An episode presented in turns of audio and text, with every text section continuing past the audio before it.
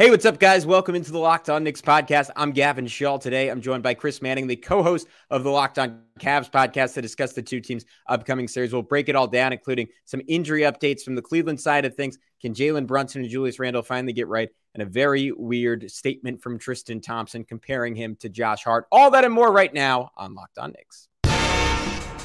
You are Locked On Knicks, your daily New York Knicks podcast, part of the Locked On Podcast Network your team every day.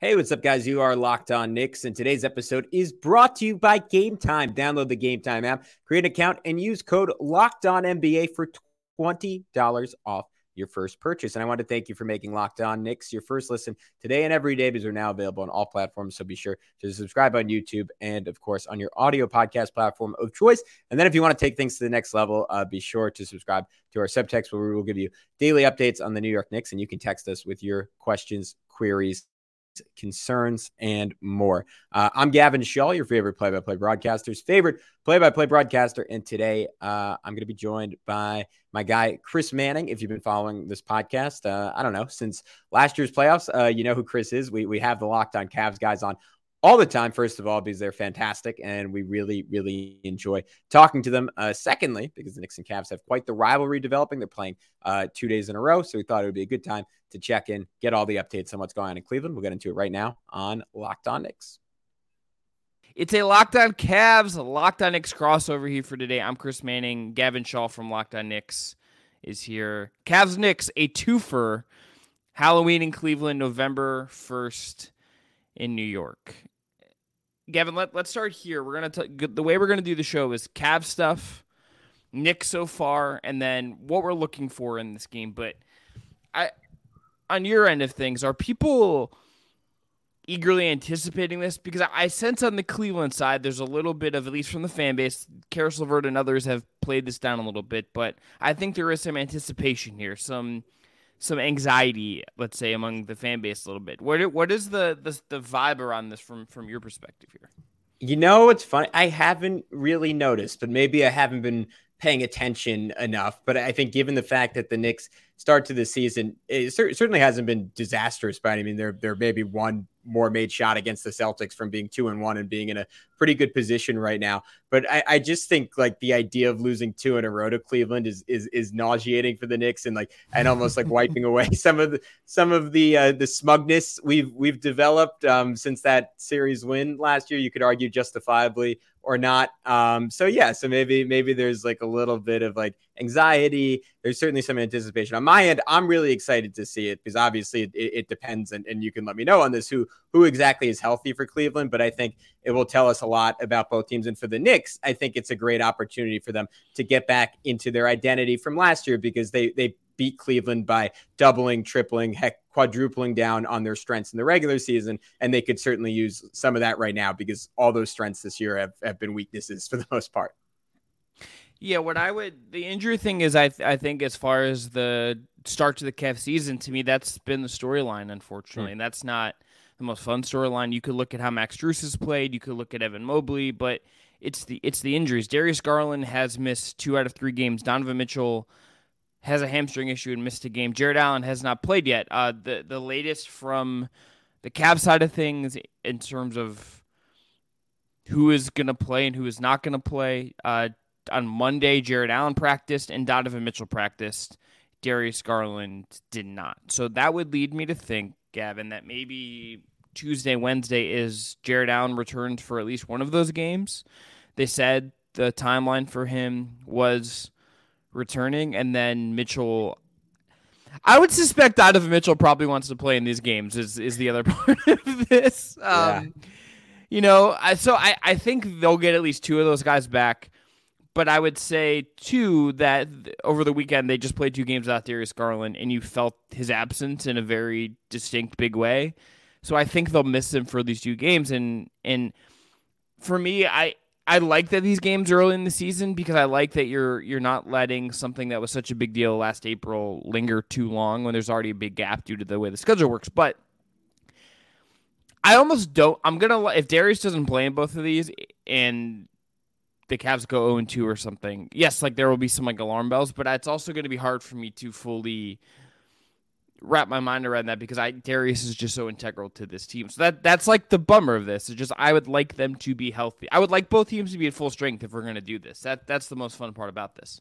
Yeah, how have how has Cleveland adjusted to him being out so far? I mean, is Donovan Mitchell kind of the functional point guard for the time being, or, or how are they structuring their offense with him gone?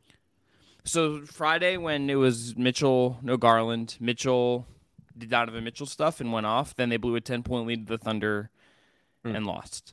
Um, Mitch, what you notice is I think the the big weakness in what I would say is Donovan Mitchell's game, which is that he's not a great creator for others. You get into a lot of pick and roll, you get into a lot of ISO. There's less kind of natural movement within the offense when there's no Darius Garland. Things just don't function as well. And on top of that, this team also right now doesn't have what I would consider a, a more traditional backup point guard.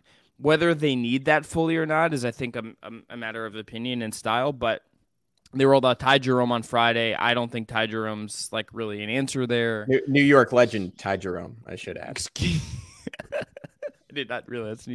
Yeah. Golden State Warriors two way standout innings eater king yeah. Ty Jerome getting a real contract out of this. But yeah. so good for him. But he was Long then he sprained his ankle as well. And then hmm. Ricky. Rubio is away from the team. So like they don't have like like Caris LeVert, bless him, is not gonna fill that role exactly, right? So it's kind of becomes a much more direct, simple offense. Like they talked all preseason about this evolution of the offense and speed and motion and evolving things. And there's been some of that so far, but I think it's really hard to do it without Garland. So I don't think you're seeing an offense that is the most modern, updated thing based on what you know people on the Knicks side of things might have seen last year in the playoffs. Yeah, I, I, think I think that's kind of my fascination with Cleveland is is have they filled that fifth spot and and you can you can speak on this, but it, it seems like Max Strus has been exemplary for you guys by and large so far. At, at least looking at the raw numbers, I think he's fourth in the NBA right now in three pointers made per game, and and that obviously like heavily heavily shaped how the Knicks were able to guard the Cavs in the playoffs and, and their willingness to just completely play off Isaac Okoro and, and, and, forcing you guys pretty early to say, like, all right, like maybe he won't be the fixture in this series that we hoped he was going to be chasing around and, and bothering Jalen Brunson. And and and to me, that was sort of the first domino in the Knicks, like just being able to dictate the style of play and, and, and sort of make Cleveland like pay and hurt for their weaknesses more than Cleveland was able to make the Knicks pay and hurt for their own. Um, so I'm I'm kind of like in terms of just the Eastern Conference pecking order, like that that's what I'm going to be looking at coming into these games. And, and to your point, like you can only get so much of an answer there when, when Cleveland's missing one, if not two, if not three um, all star level guys. But um, I'm wondering how that will shift um, how Cleveland guards them. And I'm, I'm also wondering if if the Knicks guys can kind of get back, particularly Jalen Brunson and Julius Randle, our two best players, obviously, if they can get back to who they were last year, because um, at least in terms of their efficiency, they have, have not been anything close to that. And, and the Knicks will obviously need them to be. Um, and, and, Randle in particular is a, a fascinating um, player in this, in this, uh, I want to call it a series. It is a series. I guess it's two game series. No, it's a, yeah, it's a series because he was not healthy, obviously, for the Cavs series. But the one game where he was sort of healthy before he got hurt again um, was, I think it was game, was it game three? I'm, I'm totally blanking on it. But he had like 13 points in the first half and was really taking it to Evan Mobley. So I, I wonder if, if, if, Julius like can harken back to that a little bit and, and find some rhythm. Yeah, well, I want to. We'll get to that. I think I want to ask you about Randle specifically and where mm-hmm. you're at on him in segment two. The last thing I'll say about the Max Strus thing is if there's one thing to watch that I think people that haven't watched the Cavs again very early so far this year that has stood out is Max Strus and Isaac Okoro as well are really crashing the glass from the wing. Strus has had uh, set a new career high in rebounds twice already. He's averaging wow. like like nine or something a game. Okoro's crashing the glass people may remember the Cavs having a real issue on the glass against the Knicks in the playoffs. So to me, that that has felt very intentional to have their wings really crash the glass, get rebounds. Jarrett Allen being back, I, I wonder if that changes things at all. If they'll trust the two bigs to do a better job than they than they have in the past to stop offensive rebounds, to actually clean up, clean the glass out a little bit. But look for the wings to crash. Look for the wings to get rebounds. And if Max Strus gets double digit rebounds again, I'm just going to be like, Sure. Okay. I guess it's just a thing you're you're doing now, Max. Good good for you that you're now just a double digit, double double guy from the wing, apparently. All right, we're gonna talk about the Knicks side of it yet coming up next. Julius Randle specifically, and they made some additions as well. And I want to, I'm gonna, I want to pick Gavin's brain on just them getting DiVincenzo and really doubling down on all of having all of the big wings, which is a, a very nice thing to have. But we'll do that coming up right after this. Today's episode is brought to you by our friends at FanDuel, the official sports book of Locked On and an official partner of the NFL. They have a great deal for you right now as well. You can score early this NFL season with FanDuel, America's number one sports book. Right now, new customers get $150 in bonus bets with any winning $5 moneyline bet. That's 150 bucks if your team wins. The FanDuel app is so easy to use. They have a wide range of betting options, including spreads, player props, over unders, and more. And so, if you've been thinking about joining FanDuel, there's no better time to get in on the action. Visit fanduel.com slash lockdown and kick off the NFL season. And dare I say, tip off with the NBA season as well. It's FanDuel, official partner of the NFL.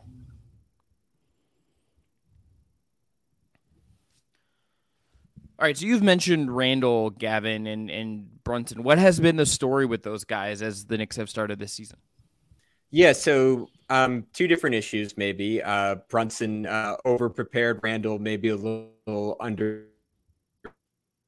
zone. Um, Brunson obviously coming off uh, the first season of his career where he was the number one option and very high volume number one option at times, and then and then a playoffs where he like it was not three games of doing it like it was in Dallas. It was um, I guess it was eleven games of doing it, and particularly those last three games against the Heat, that it, it felt like he was like fitting 20 games into one. He, he was doing so much. Um, and then didn't get any time off over the summer, like had to go play for Team sorry, quote unquote, got to go play for Team USA over the summer and uh, travel uh, throughout Asia, which I'm sure was um, an incredible time and an incredible experience, but it was exhausting because he also had to do a lot there. That was disappointing, probably a little bit emotionally draining. He also got married, which was great. But the, my point is the guy did not really have a second of rest. And I think because of that, the Knicks were very, very cautious with him in preseason and, and ramping him up and he's had no rhythm coming into the season. This is a guy who's one of the the best like five to ten foot scorers on on planet Earth in like recent NBA history. He's absolutely absolutely elite in that territory, and he has been horrific. I think he's something like six for twenty six this year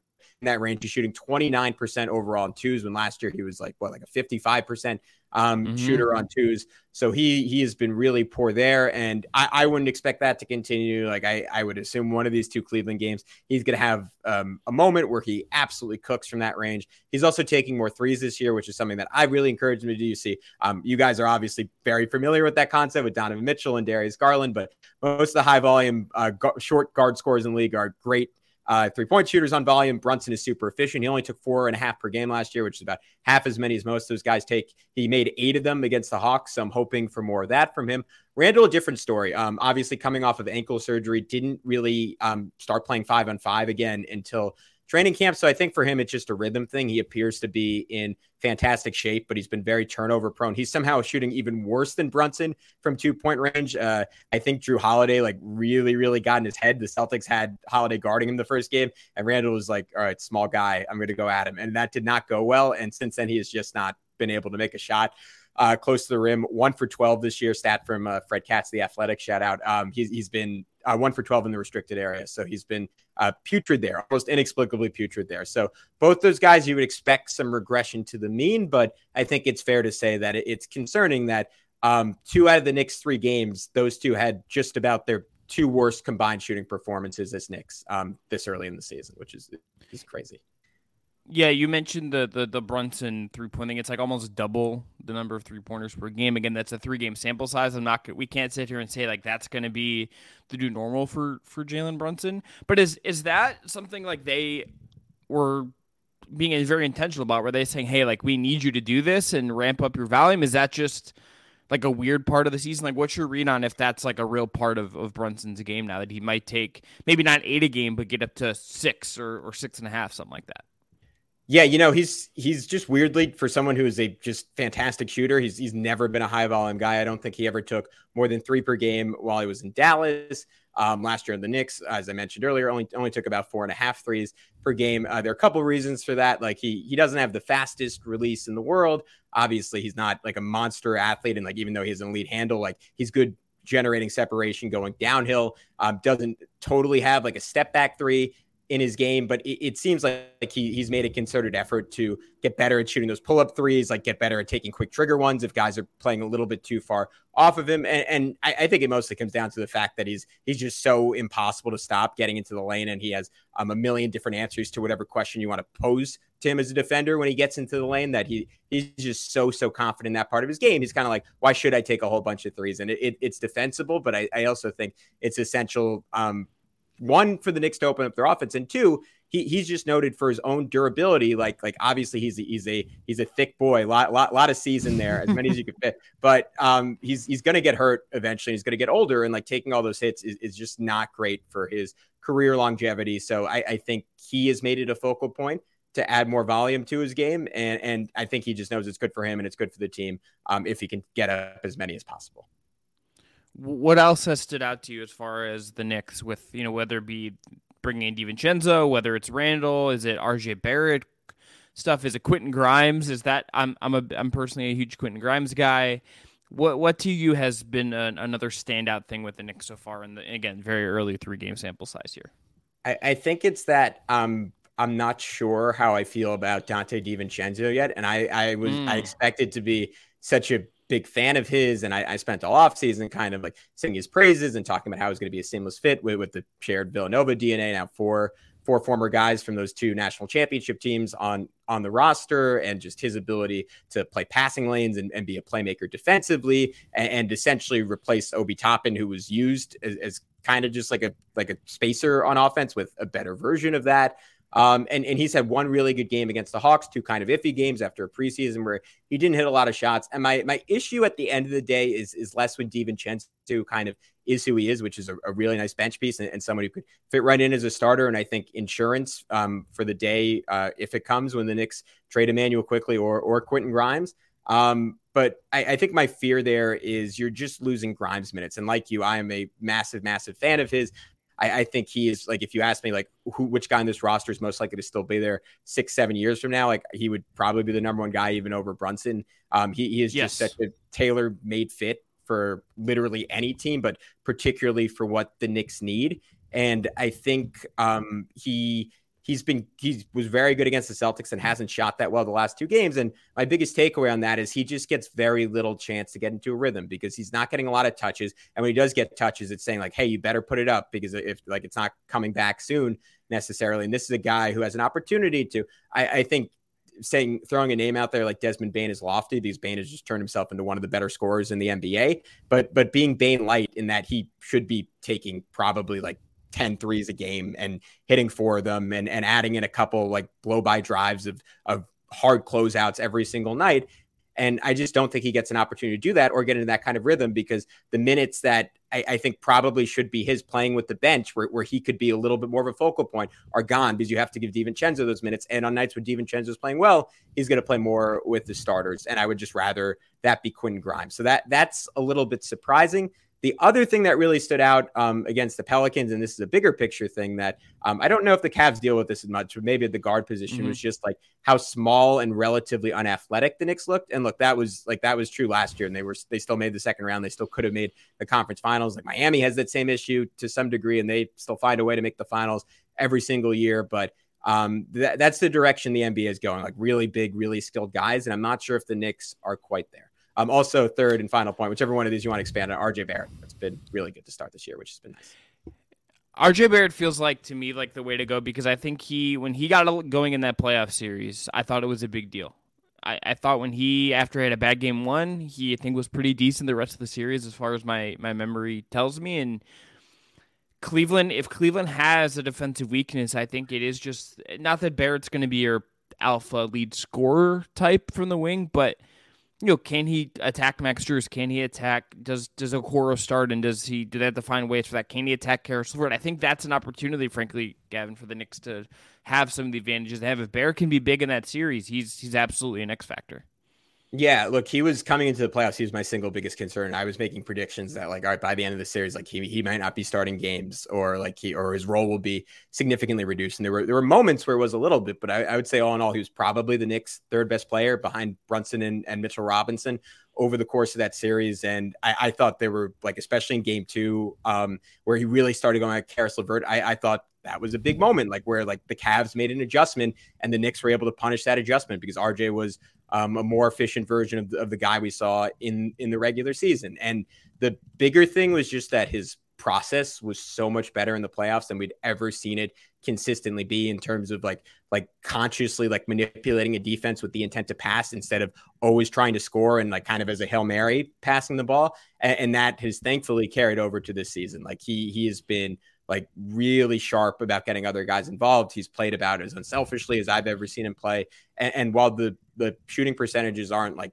like way better than usual, like I, I, think his jumper looks pretty good, and he's had stretches in his career which look really good, and he's at stretches where he's, he's looked like um, someone who's like never shot a basketball before. So really, really varies with him. Um, but I, I think it's it's super encouraging how he started this year, and if that's just who he is, like like that'll kind of cushion the Knicks against some regression in other areas that that may or may not be there this year. Yeah. All right. We're going to talk about what we're looking for in this game. And we actually have an in, in pod injury update that wow. I'll reveal top of the segment. Not great for the Cavs, is what I'll say. We'll talk about that coming up next. Today's episode is brought to you by our friends at Game Time. Game Time is my personal favorite way to buy tickets now. I was in New York this past August. People that have listened to Locked On Cavs have heard me tell the story before, but I was in New York. We did we done these ads and I said, all right, I'm gonna try it out. And I planned on buying tickets for Liberty Aces on Game Time. And guess what? I got a great deal. I saved money. I got to see the view from my seat. And my friends and I were happy because we got to go see a great game at a jam-packed Barclays Center but we didn't have to pay as much as we might have on some of those other sites. They have last minute tickets, flash deals, zone deals. Easy to find and buy tickets for any kind of event area, not just sports, but concerts and the you know comedy shows, everything. Game and the, there's also a game time guarantee, which means you'll always get the best price. If you find tickets in the same section or row for less, game time is going to credit you 110% of the difference. How great is that? You can buy tickets in, in seconds with two taps, and there's no hidden fees. You know the price up front with Game Time. Take the guesswork out of buying tickets with Game Time. Download the Game Time app, create an account, and use our code LOCKEDONNBA for $20 off your first purchase. Again, terms apply.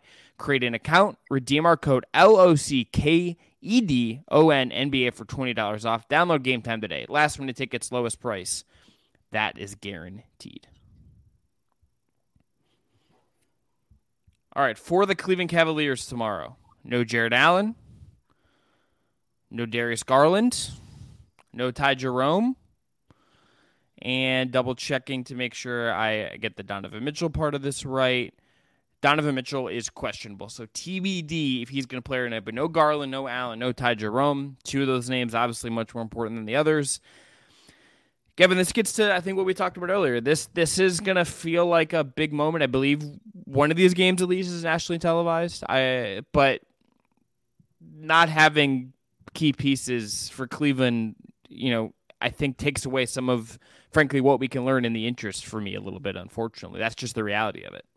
When, when you said all that, I, I just I felt like a pit in my stomach because I was like, oh, this is just such a game that the Knicks would lose in the past, and I don't know, maybe maybe less so last season, and and we'll see this season. But I was just like, oh god, we're gonna lose. They, they have all their guys are out. That's like someone like I, I I think maybe it's the PTSD of Ricky Rubio dropping like a 38 piece on our head the one time. Um, so maybe maybe it's just I maybe I need to like uh, uh, do some therapy on that. But um, yeah, you, you um, mean you're scared of Mac of Max Strus fifty ball coming your way? Is what you're telling me? You know what? For whatever whatever like mental edge the Knicks have on the Cavs, Max Strus has that on the entire Knicks team. So he's he's he's gonna come out and be like, guys, just follow me. I know I know the path here. Um, maybe maybe he'll have a twenty rebound game and, and improve that average. Um, but yeah, I mean, to me, like no Jarrett Allen, like that's that that's kind of the first focal point that screams to me like, all right, uh, like Julius Randle and Mitchell Robinson to a lesser extent better get it together. And Mitch has maybe been the Knicks' best player this year, but that's despite the mm. fact that the guy who set the NBA's all time field goal percentage record is shooting, I think, 40% so far this season. But like he he should be able to get like just have like he had 10 offensive rebounds against the Pelicans. Like if he can come close to replicating that and like get a few dunks and like I don't know, he might be like a bull seeing red against the Cavs again because that was easily his career highlight so far. Like that game five like stands out at his uh magnum opus, I want to say is that the term um of his his career so far. Um and then Julius Randle, like I, I, expect him to really try to go at Evan Mobley. And that, that was something I, I wanted to ask you, Chris, certainly before we mm-hmm. wrapped up. I know I know he had the one um, 33 point game already this year. Are, are you seeing him making a leap and like particularly like what are kind of the early results on his outside shooting? Because I I think um, like whenever Alex and I would talk about the series, we were saying like, man, if, if Evan Mobley just became like a 36% three point shooter and like decent volume, like the whole Knicks defensive infrastructure eh, of that series would blow up. And I'm, I'm sure that likewise for you guys, that's a big point of conversation. Yeah, I look, I I'm probably I love Evan Mobley. I think he's gonna be maybe the best player in this team at some point. I think that the potential is there. But I I even though like he's more of his buckets this year on assists, it's like 45% versus 25% last year. He has like the one three pointer. The jump shot has been a little inconsistent. It's been a lot of him getting downhill and when he's being aggressive and decisive, he gets into guys' chest and, and makes an impact there. That's kind of been where it, where it, where it has showed up in my opinion. Um, the Knicks are an interesting test for this because Mitchell Robinson is stronger than him. His best moments, like he had some moments against Miles Turner the other night, who's a very good defender, a stronger guy. He had really good moments against Chet, who's pretty skinny, but he didn't like overwhelm him physically. He's not going to overwhelm Mitchell Robinson or Isaiah Hartenstein for that matter physically. That's not going to happen. And Cleveland will, pro- I would imagine they're going to start him at the five again. Damian Jones has not been uh, particularly good so far, and Tristan Thompson is Tristan Thompson, although he did play and, and do some vintage TT stuff. Wait, wait did you uh, did you see the quote he had today?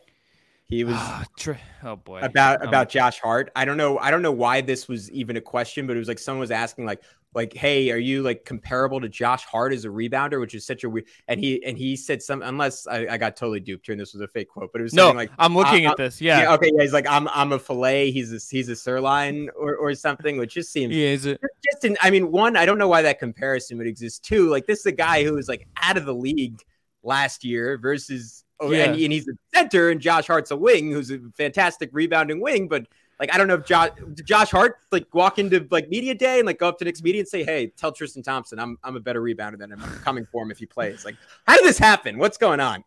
yeah, I don't know. Now this is this is going to now be like what I spend the next like five hours of my life on, like NBA. We might, we might have to reconvene and do like a whole whole part two just on this. yeah. So the aggregation I'm seeing from the yeah that we're just the the the the, after dark version of the Locked On Cavs yeah. locked Knicks crossover is just like one. It's just comparing the like Tristan in his prime was probably a fillet offensive rebounder, but isn't Josh Hart also like a high grade, like really good offensive rebounder? Like I feel like calling him a he's he's the fillet of wings, maybe the sirloin of, of yeah. everyone. Um, but yeah, like like compare like, yourself to Mr. Robinson if you want to challenge Tristan Thompson like that. Like if if he yeah, but what not? yeah. I don't know. What was the question now? Is is now I want to no. know. Like we're like I just I have so many questions about this, about the question specifically. Tristan's also just like very good at giving quotes that sound great. Like at media day, he had like a very politician-y kind of like we're hardworking people here in Cleveland kind of thing. And I'm just like, Tristan, you understand what you're doing here. And I I was gonna say that that's how you keep that's how you keep getting those checks. You just say stuff like that. Mm-hmm. That's his role at this point. he got a real big pop. I mean, that's what happens when you on the 2016 title team, I guess, too. But mm. uh, Got to tell you, Gavin, the, this is derailed. This has entirely derailed me. This this this is. I have so many questions about. Okay, now what are what what if if Tristan's a fillet, then like what is like Nikola Jokic as an offensive. Like I have so many questions now, you know. Like he's he's, uh, he's a cut of horse steak. I guess this is this is a painful conversation for me he, as a vegan, he, but I think he, that's the only answer. Oh, he he would never. I don't think Nikola Jokic would ever do that to a horse. No, He'd I would hope, like, hope hope not. Yeah, that'd be cannibalism borderline. But yeah, yeah, for, for him, yes, specifically. Yeah. But look, this game I think the environment's going to be really big. I mean, uh, the person I'm seeing this aggro fund, Stefan Bondy, was like at Cavs Pacers on Saturday, like there, and he was here early. That tells you something that someone from the New York side of things was here early. Mm-hmm. But I feel like we're not going to learn as much as we might we might have hoped. Is where I end up with this, Gavin, just because of the injuries on the Cleveland side. Uh, that, yeah, that, and, that, to me is very unfortunate. No, I I agree with you, and I, I think uh, and I think the Knicks internally will be looking at it as a fortunate thing and saying like, all right, like this is our chance to get right to like reestablish the identity we had last year, and like it's it's this fascinating thing that I, I think, and like we we could maybe wrap on this that I think Cleveland is going to have to grapple with as well. That like when you get maybe a little bit deeper and guys make individual leaps, how do you incorporate that while still still maintaining your identity and not losing like a collective team strength at the expense of an individual like showing off a new skill. And I think that's that's been a big thing for the Knicks so far this year, where it seems like um uh, someone who comes on our pod a lot, uh, Poo, um like he put this on Twitter. I thought it was like is absolutely right. Um like he framed it as like like the Knicks right now are a lot of guys trying to get right individually and like and it's hurting them getting right as a team. And I, I think that's that's been a big story. And I think just because it, that series was the epitome of what Tom Thibodeau wants Knicks basketball to be. This is like the moment for the Knicks to be like, here's how we're going to play this year. And I, I, wonder how close they get to that and if they can maintain it coming out of these games. Yes. All right. That's going to be it for this crossover. Gavin, it's always a pleasure. I suspect we may be doing this again later on in the year. I would I would love to. We were, we were joking about it on our pod the other day, but like like that we talk to you guys once a month. You're literally you're like unofficial co-hosts of Locked On Knicks at this point. So we we really appreciate the patronage. Well, wait wait until wait until the any Mitchell stuff like kicks up into like higher sure. gear. Yeah. Which are you are you are you out on the on Mitchell to the Knicks? Is that where we're going here? Are you saying mm. like cat? Would you, let me actually let me ask you this as a sure. ranking. If, yeah. Because I I have a theory yeah. That Mitchell ends up with the Cavs long term, at least for a little bit longer, because I think like where he wants to go may not go for him fully. But if I were to ask you, rank these three guys of, of who you'd like the Knicks to get. Embiid, Cat, Mitchell. How would you rank them? Oh wow. Uh I weirdly think that Cat, just in terms of how he plays, is a better fit than Mitchell. But I would I Embiid is like universe is ahead one out of all those guys. Even even if I have yeah. Oh, questions oh, yeah. about him as a playoff guy and how he's going to age, um, Mitchell just has to be two because he's just a total playoff killer, and we've only seen Cat like mostly falter in the playoffs with like a few nice games mixed in. But like Mitchell, like yeah. I think he's like him and Brunson doesn't make any sense to me on paper, and like I think it would be weird and they they both have to make adjustments and defensively like even though Mitchell's obviously improved on that end in Cleveland like I just I wonder how far you could go with those two, and like they'd really have to structure their team around compensating for that. Like Cleveland, like I, I mean, like this this is this is why it's so interesting. Like I thought Cleveland was the perfect fit for him, having Evan Mobley and Jarrett yeah. Allen, and then and then even and last year in the playoffs, like you saw like the flaws there, and like part of that was like the issues of playing like two bigs who can't shoot together, combined with the flaws of playing two small guards together, and instead of like the strengths amplifying, the weaknesses amplified, and the Knicks would almost have to do is the same thing. And I I almost wonder if you're if you're maxing out with that group and like there's just a very cap ceiling there. But again, Mitchell is just such a like he's literally what like the seventh like leading scorer all time in playoff history in terms of points per game. Like he's he's a killer. He's he's an incredible incredible offensive player. So I'd, I'd have to take Mitchell second, despite the yeah. concern. Yeah, I I don't think that's wrong. I might go Cat just because like I I'm not the biggest Randle guy, so I wonder if like you turn hmm. Cat into Randle and like then you could just like keep all your big wings and like yeah. have the defensive infrastructure, but we will see. I'm sure this will not be the last time we talk about Donovan Mitchell and the Knicks on a, on a podcast together, Gavin. All right, check out Locked On Knicks, check out Locked On Cavs. We haven't check out Locked On NBA next to talk to y'all later after Cavs Knicks. Evan and I'll have a recap. Gavin and Alex will have one up. And then again on Wednesday after the game in New York. Talk to y'all and enjoy the hoops, even with all the injuries.